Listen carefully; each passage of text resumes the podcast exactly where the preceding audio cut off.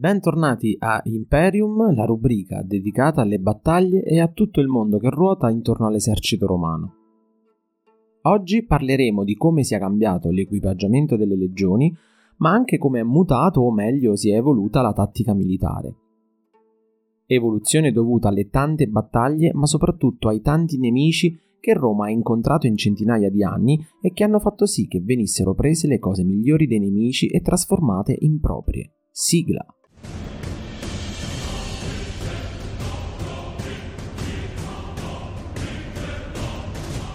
Per motivi di lunghezza dell'episodio in questione non ho potuto ovviamente fare un excursus di tutta la storia della legione romana e visto che ci troviamo alla fine degli scontri contro i Sanniti e l'inizio delle guerre contro Taranto e Pirro, ho voluto analizzare questa evoluzione militare fino a qui. In un episodio futuro invece vedremo come si arriverà alla macchina di morte perfetta nel periodo imperiale che Roma affinò sempre di più. Vediamo di riassumere, per quanto possibile, come in circa mezzo secolo si sia evoluto l'esercito romano sotto più punti di vista.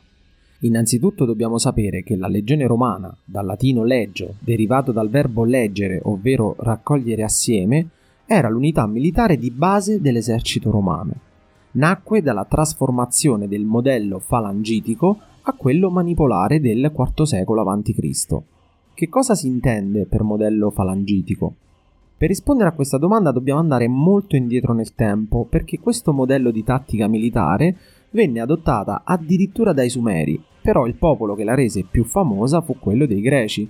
Divenne il suo fiore all'occhiello, per poi essere ripresa da svariati popoli, principalmente dai Macedoni, i quali addirittura la migliorarono e vedremo come. Tuttavia gli storici non sono ancora d'accordo sul fatto che la formazione greca si sia ispirata o meno a questi modelli precedenti, ma a parte questo, vediamo in che cosa consisteva la falange. Ci troviamo intorno all'VIII secolo a.C. e sostanzialmente prima di allora gli scontri avvenivano senza una vera e propria tattica militare o disciplina e si inizia a pensare di dare un'organizzazione alle battaglie. Dallo scontro individuale di tipo eroico, dunque, si sostituisce l'azione collettiva, in questo caso la falange. Gli opliti, che erano i soldati di fanteria pesante greca, combattono in una formazione serrata, protetti dai loro scudi e dalle loro lance minacciosamente allungate in avanti. La loro forza dipende dalla compattezza e una singola mancanza di disciplina, una singola apertura creatasi nei ranghi, può determinare la distruzione dell'intero complesso. Il compito dell'oplita è quello di tenere il proprio posto, coprendo con lo scudo se stesso e il compagno alla sua sinistra. Quindi ci troviamo davanti ad un'ordinata linea di battaglia, profonda a diverse fila di soldati dotati di scudo, oplon rigorosamente tondo, e di lancia, e lo scontro tra formazioni di questo tipo prevede quindi due schieramenti oplitici che avanzano l'uno verso l'altro e dopo un primo violento impatto iniziale si assiste ad una fase di spinta che dura sino a che uno dei due gruppi non cede.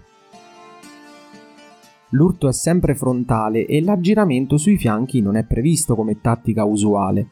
Il più delle volte, se ciò avviene, è dovuto al cedimento del fronte nemico o alla natura tendenza della falange a piegare verso destra. Perché? Perché ciascun soldato appoggia quanto più possibile il proprio fianco scoperto allo scudo del compagno. Per controbilanciare questa tendenza, l'ala destra dello schieramento viene solitamente occupata dai soldati con maggiore esperienza, quindi era il lato anche più forte. Come era equipaggiato un oplita greco? principalmente di scudo, elmo e corazza. Lo scudo, il legno rivestito di bronzo, è l'elemento più importante e caratteristico dell'oplita. Presenta una superficie circolare leggermente convessa, con un diametro che si aggira intorno ai 90 cm e due maniglie interne.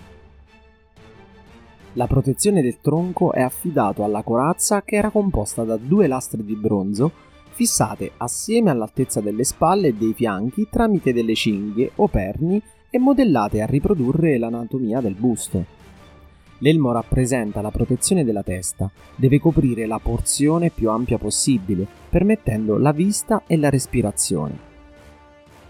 L'udito è comunque compromesso nei modelli più antichi, poiché era un blocco unico e copriva le orecchie e da qui deriva la necessità di utilizzare trombe e strumenti musicali sul campo di battaglia. I gambali sono sottili lamine bronzee fissate a livello della tibia, l'unica parte del corpo dell'oplita non protetta dallo scudo. Vengono indossati piegando la superficie manualmente per adattarli alla muscolatura della gamba e fissati tramite lacci di cuoio o stoffa. La lancia invece è l'arma da offesa tipica del fante pesanti. Misura circa 2-3 metri, pesa 1 kg ed è realizzata in legno resistente, mentre la punta, in ferro o bronzo, è in genere a forma di foglia. Questa non è destinata ad essere scagliata, come ad esempio i giavellotti, e deve servire per tutta la durata dello scontro. Nel caso di rottura della lancia, dunque, in estremi casi di necessità, il soldato può avvalersi della spada, un'arma della lunghezza di circa 50 cm con la quale colpire sia di taglio che di punta. Questa formazione divenne per centinaia di anni la principale arma per vincere le guerre. Non solo i greci ne usufruirono, per primi ci vengono in mente i famosi guerrieri spartani, ma anche i macedoni, i primi romani dell'età monarchica e non solo. Particolare evoluzione della falange oplitica si ebbe in Macedonia, grazie a Filippo II, il padre di Alessandro Magno, che rivoluzionò tutto l'esercito e soprattutto migliorò la nostra falange. Ci troviamo intorno al 300 a.C., proprio mentre Roma sta combattendo i Sanniti in Italia. Filippo II di Macedonia era stato prigioniero dei Tebani, quando Tebe era divenuta la maggior potenza militare della Grecia grazie alla sconfitta inflitta a Sparta nella battaglia di Leutra. Ebbe così modo di vedere in azione il famoso battaglione sacro ed il rivoluzionario schieramento detto falange obliqua, inventato da Epaminonda. Ma andiamo per gradi. Che cos'è la falange obliqua? Era sostanzialmente una variante della falange euclidica tradizionale in cui però si attaccava da sinistra la destra dell'avversario, cioè quella più forte, con una concentrazione ovviamente maggiore di soldati. Per chiarire, la tattica utilizzata consisteva nell'assottigliare il centro e la destra per avere invece una maggiore forza sul lato sinistro, al fine di sferrare un attacco massiccio con una profondità di più linee di soldati, quindi di ranghi, appunto sulla sinistra, che era il lato più debole nell'ordine di battaglia classico. Questo aveva cambiato le carte in tavola perché il lato destro degli schieramenti, ovvero quello più forte composto da personaggi importanti, veniva attaccato da più uomini e una volta schiacciato va da sé che, sia per prestigio di uomini caduti che per poi essere aggirati da quel lato, si vinceva lo scontro. Questa variante permise non a caso a Tebe di battere gli Spartani nella battaglia di Leutra. Fatto tesoro di tutto questo, Filippo immagina una falange che potesse evolversi in qualcosa di ancora più letale e potente. La differenza sostanziale nella sua evoluzione consisteva nella sua struttura ed equipaggiamento. Vediamo come. La falange greca era una formazione basata su cittadini e mercenari costituita da soldati armati di lancia, scudo tondo, armatura, elmo, schinieri e spada. Ciò implicava un certo livello economico che si poteva trovare nelle città commerciali e ricche della Grecia, ma che era più raro nella montagnosa e pastorale Macedonia. Filippo capì che doveva rendere l'equipaggiamento più economico, ma al contempo ancora più efficace. Trovò la soluzione nell'armare i suoi falangiti con una lancia o sarissa di 5-6 metri rispetto ai 2,5-3 metri dei greci e da impugnare con entrambe le mani anziché con una. Oltre alla sarissa, i guerrieri avevano un piccolo scudo tondo, con un diametro di appena 60 cm, legato al braccio sinistro e al collo, oltre all'elmo e ai schinieri. I schinieri erano delle protezioni delle gambe fino al ginocchio.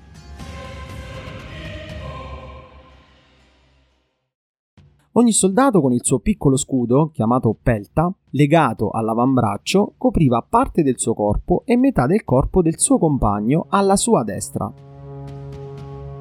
Ogni soldato così faceva forte affidamento sul compagno per proteggersi e l'ordine compatto diventava ancora più imprescindibile. Con la falange macedone quindi il problema del fianco sinistro vulnerabile si ripresentò anche aumentato, proprio per questo motivo, utilizzando lo scudo per coprire il più possibile il torso del soldato alla propria destra, non potendo usarlo con destrezza, essendo il braccio sinistro impegnato a reggere la sarissa, lo spostamento lento e inesorabile di una falange verso destra in un campo di battaglia ne risultava accentuato e il fianco sinistro ancora più esposto. Solitamente generali come Alessandro Magno, figlio di Filippo, o i suoi successori arginarono questo problema, ponendo delle truppe scelte d'élite, scelti fra i migliori soldati e posizionati direttamente alla sinistra della falange, dove combattevano secondo un ordine oplitico oppure brandendo spade per il corpo a corpo. Ma la vera forza della falange macedone, in ogni caso, non era data dalla falange stessa in una lotta per pressione, come in quella oplitica, ma dall'utilizzo della stessa come un incudine su cui bloccare il nemico, che veniva poi colpito con violenza alle spalle da un martello. Questo martello era composto dalla cavalleria, la cui punta di diamante era composta dai compagni, o eteri, nobili macedoni che formavano l'elite delle truppe a cavallo alessandrine, col compito di distruggere la cavalleria nemica e poi caricare alle spalle la fanteria. La tattica che ne conseguiva era di fatti definita come quella dell'incudine e del martello. Comunque sia, una falange simile, pur essendo più leggera, era comunque più efficace, in quanto i falangiti tenevano a distanza il nemico con le loro lunghe sarisse. Immaginate fino a 4-5 ranghi potevano toccare il nemico con le lance, formando una selva impenetrabile. Mentre i ranghi arretrati tenevano le sarisse inclinate con angolazioni sempre maggiori, e, muovendole, deviavano i proiettili lanciati contro questi fanti, che non sempre avevano l'armatura, in principio era indossata solo dai più ricchi e da quelli in prima linea. Nel caso del corpo a corpo ravvicinato, i soldati potevano ricorrere alla spada che portavano al fianco. La falange macedone dimostrò la sua terribile efficacia durante la conquista della Grecia e della Persia. Come abbiamo visto, l'armamento macedone per la fanteria costituì un'innovazione potentissima per l'arte militare ellenica che, unita alla cavalleria pesante macedone, permise ai greci di arrivare fino all'Indo. Un armamento di questo tipo dimostrò come una massa ben addestrata di uomini, anche se con poche risorse, potesse non solo tenere testa ai nemici molto più ricchi e potenti, ma addirittura come potesse sconfiggerli. Uno spettacolo di pura precisione e potenza, una macchina da sfondamento capace di mettere in crisi in futuro anche le legioni romane e il cui unico punto debole però era la ridottissima flessibilità di manovra. Peccato che questo fosse proprio invece il punto forte delle legioni.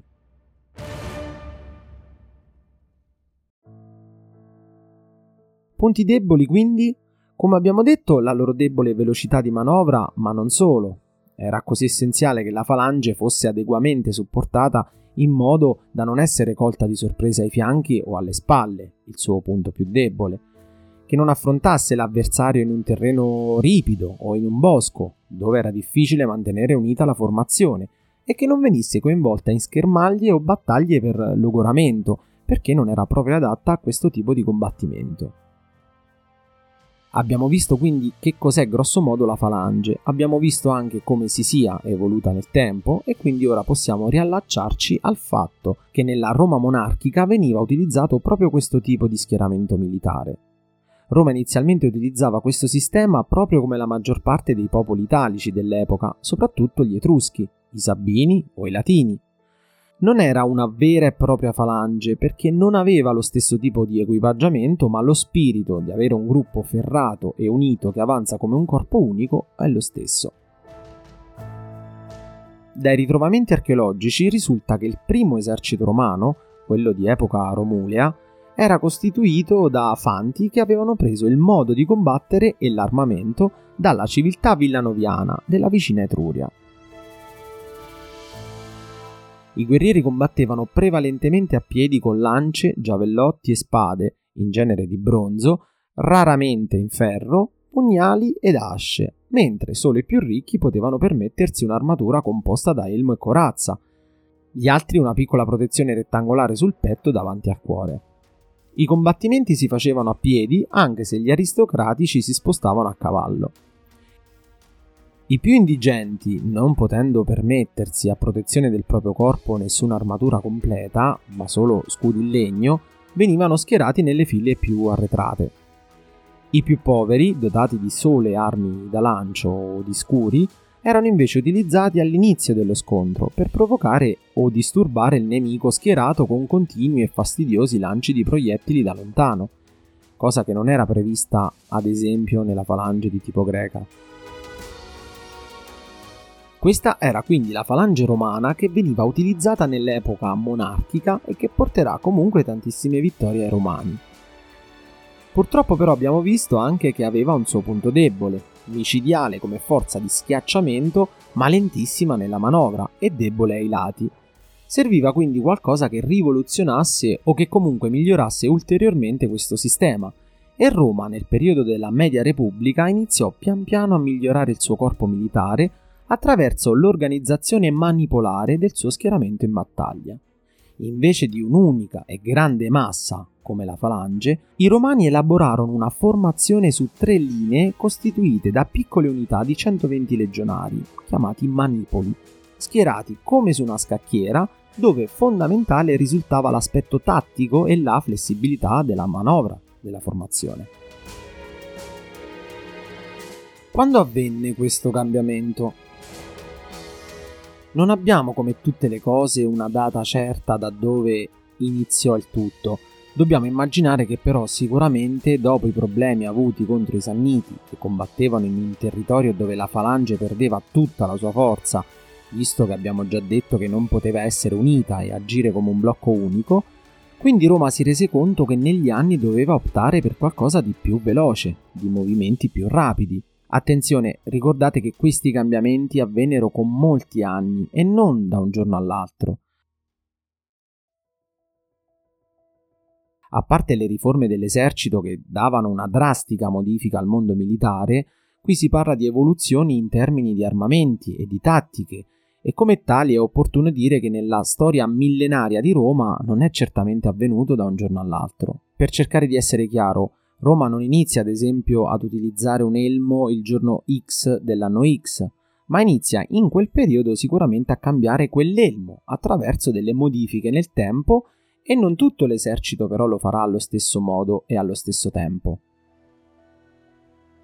Immaginate quindi di guardare ora una legione romana di quel periodo. Non avreste visto un equipaggiamento o truppe tutte uguali e identiche. Vi era quello che si copriva il corpo con una maglia di cuoio tutta ricamata a dovere e un altro invece solo con un pettorale o a torso nudo non vi era una omogeneità tra i soldati. Scordiamoci quindi per ora la legione del film Il gladiatore, perché quella sarà il risultato di una lenta evoluzione che passa appunto per queste modifiche di cui parliamo oggi. Scusate se mi sono dilungato in questo discorso, ma penso che sia giusto ribadire che queste trasformazioni sono state il risultato di un lunghissimo processo di acquisizione e assorbimento da parte dei romani. Chiusa parentesi, torniamo al nostro discorso del manipolo, quindi la legione pian piano passa dal blocco falangitico a quello manipolare, non schierata tutta in formazione attaccata, ma come una scacchiera, appunto formati da dei gruppi che avevano una certa distanza tra l'uno e l'altro. Nel primo periodo repubblicano le legioni romane erano composti da astati, principes e triari, disposti per ordine di età. In prima fila troviamo gli astati, i più giovani, quindi i principes come seconda linea e infine i triari, che erano sostanzialmente dei veterani. Questa era già una sostanziale differenza ed evoluzione, poiché all'interno di una legione un conto era poter contare su vari tipi di combattenti con delle caratteristiche differenti e quindi di poter sfruttare tattiche diverse.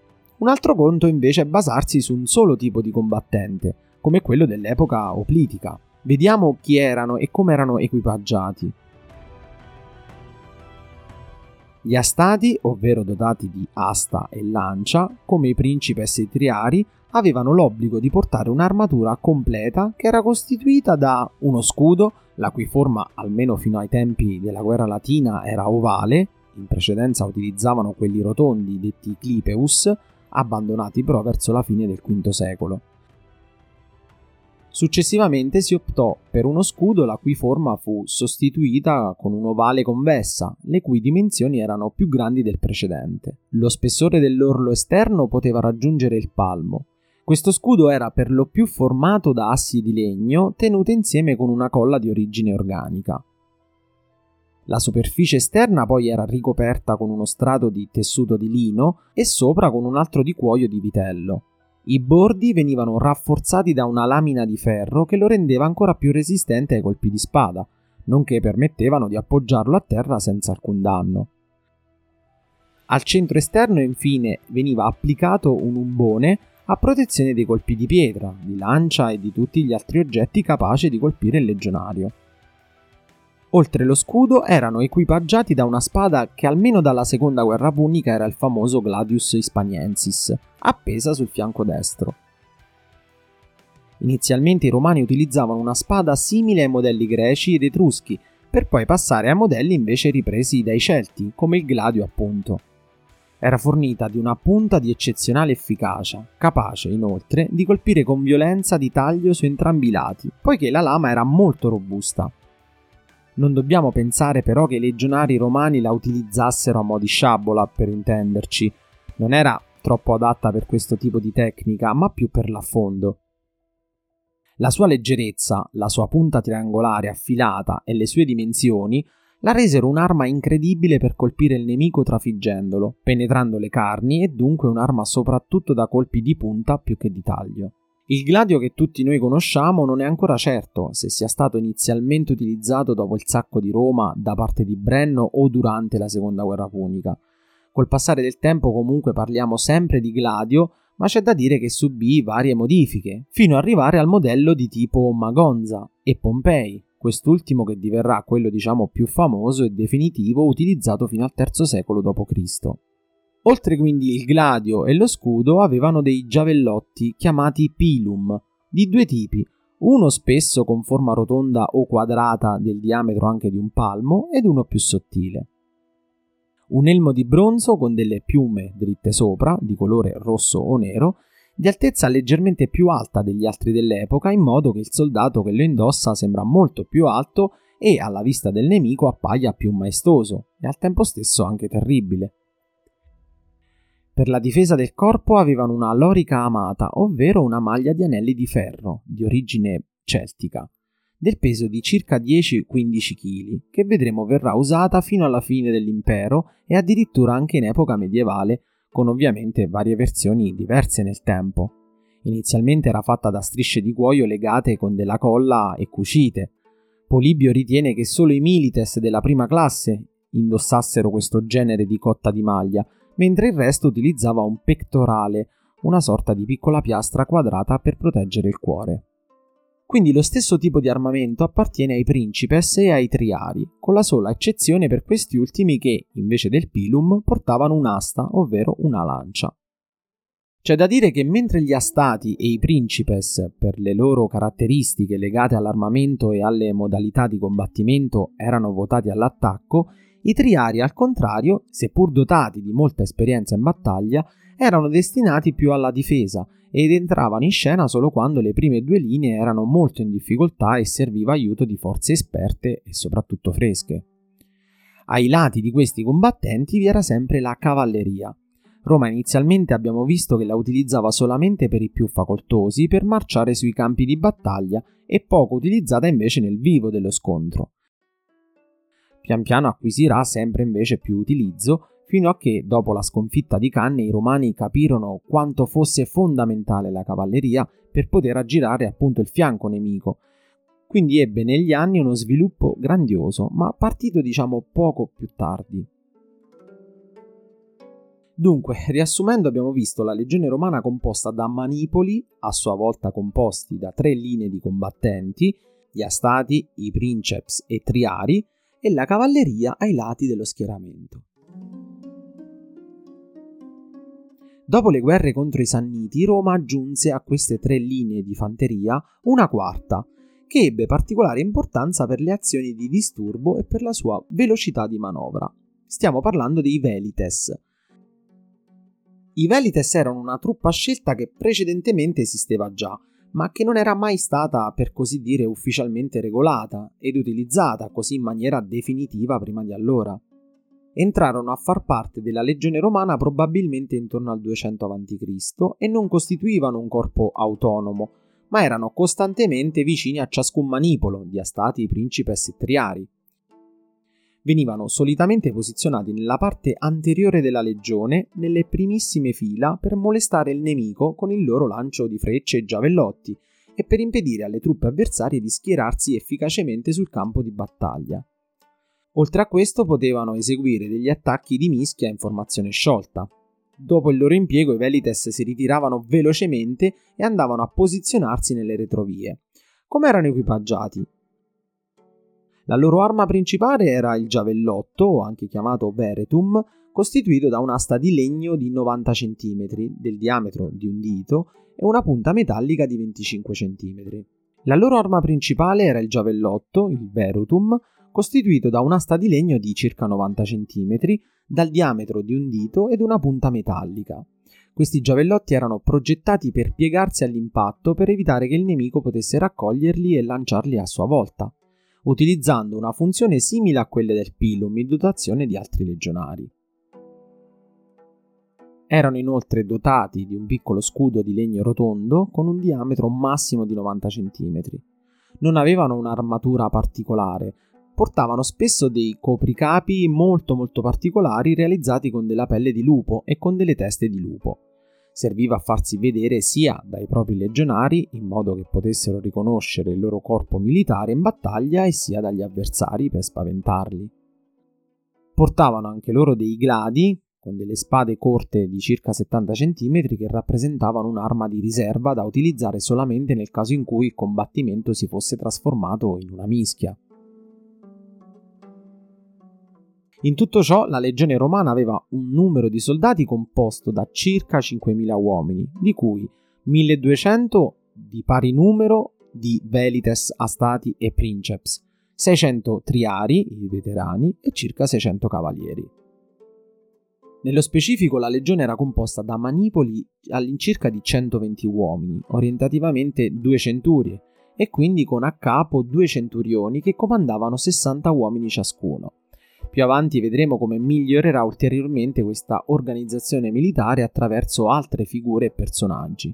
Per ora ci fermiamo a quello che divenne l'esercito romano prima delle guerre puniche contro gli odiati cartaginesi.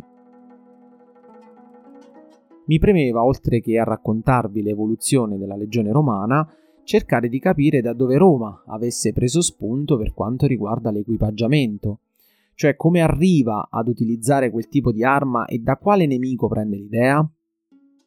Ovviamente non sono cose che i romani inventano dal nulla, ma dopo ovviamente aver combattuto numerosi popoli, prendendo ispirazione proprio da questi nemici e non serve ripetere che sono innovazioni e integrazioni avvenute, come abbiamo già detto, lentamente. I manipoli, ad esempio, nascono per rendere l'esercito romano più flessibile, e questo perché avevano visto che i Sanniti utilizzavano già questo tipo di organizzazione militare, e ciò aveva portato i romani a numerose sconfitte. Ma andiamo nello specifico e vediamo di trovare analogie sull'equipaggiamento romano e quello dei nemici. Ovviamente vi anticipo che non è un discorso semplice da affrontare perché non si ha la certezza assoluta su chi e su quali popoli vennero prese per così dire in prestito alcune idee e oggetti militari, però possiamo attraverso le fonti e scavi archeologici avere un'idea dell'origine.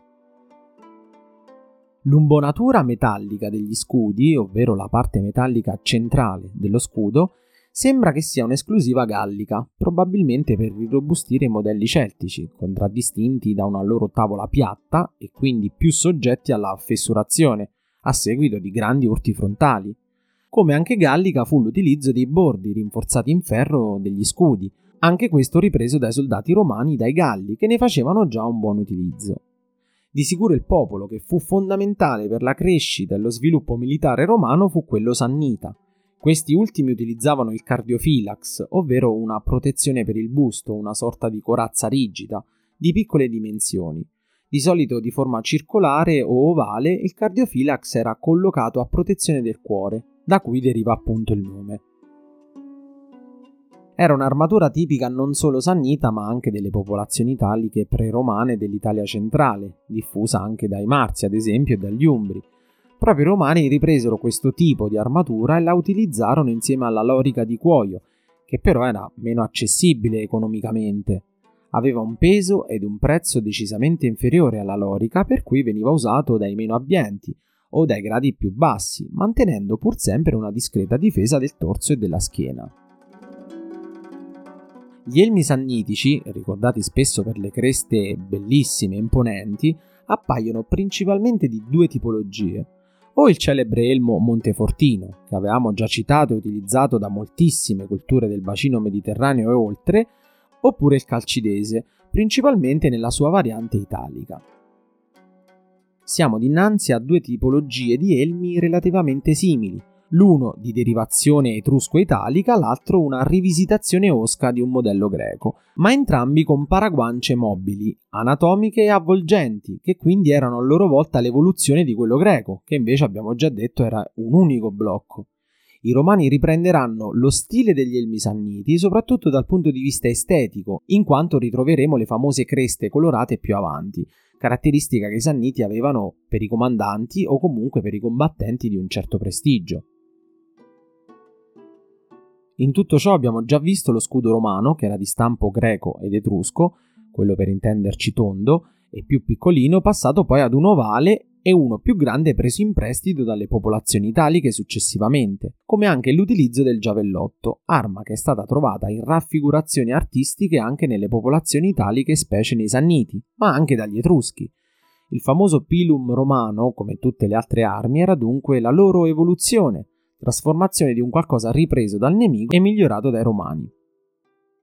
Io spero di avervi spiegato in maniera corretta e chiara l'aspetto militare sia in materia tattica che di equipaggiamento che la legione romana aveva al termine delle guerre sannitiche.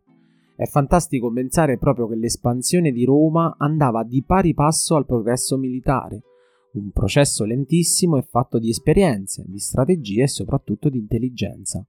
Se Roma non avesse preso da ogni suo nemico il meglio per renderlo poi proprio e soprattutto di migliorarlo nel tempo, non sarebbe stata la grande potenza che è diventata. Credo proprio che se da un villaggio divenne un impero, tra le tantissime cose che la resero tale, è certamente fondamentale questo aspetto affrontato proprio in questo episodio. Io vi ringrazio per l'ascolto, se il podcast vi interessa e vi piace cliccate sul segui che vedete di fianco al logo di Storia di Roma e condividete sui social per potermi dare la possibilità di allargare il bacino di utenza di questo racconto. Se avete domande, suggerimenti o altre curiosità potete scrivermi a storiadiroma.podcast.gmail.com Io vi ringrazio e al prossimo episodio.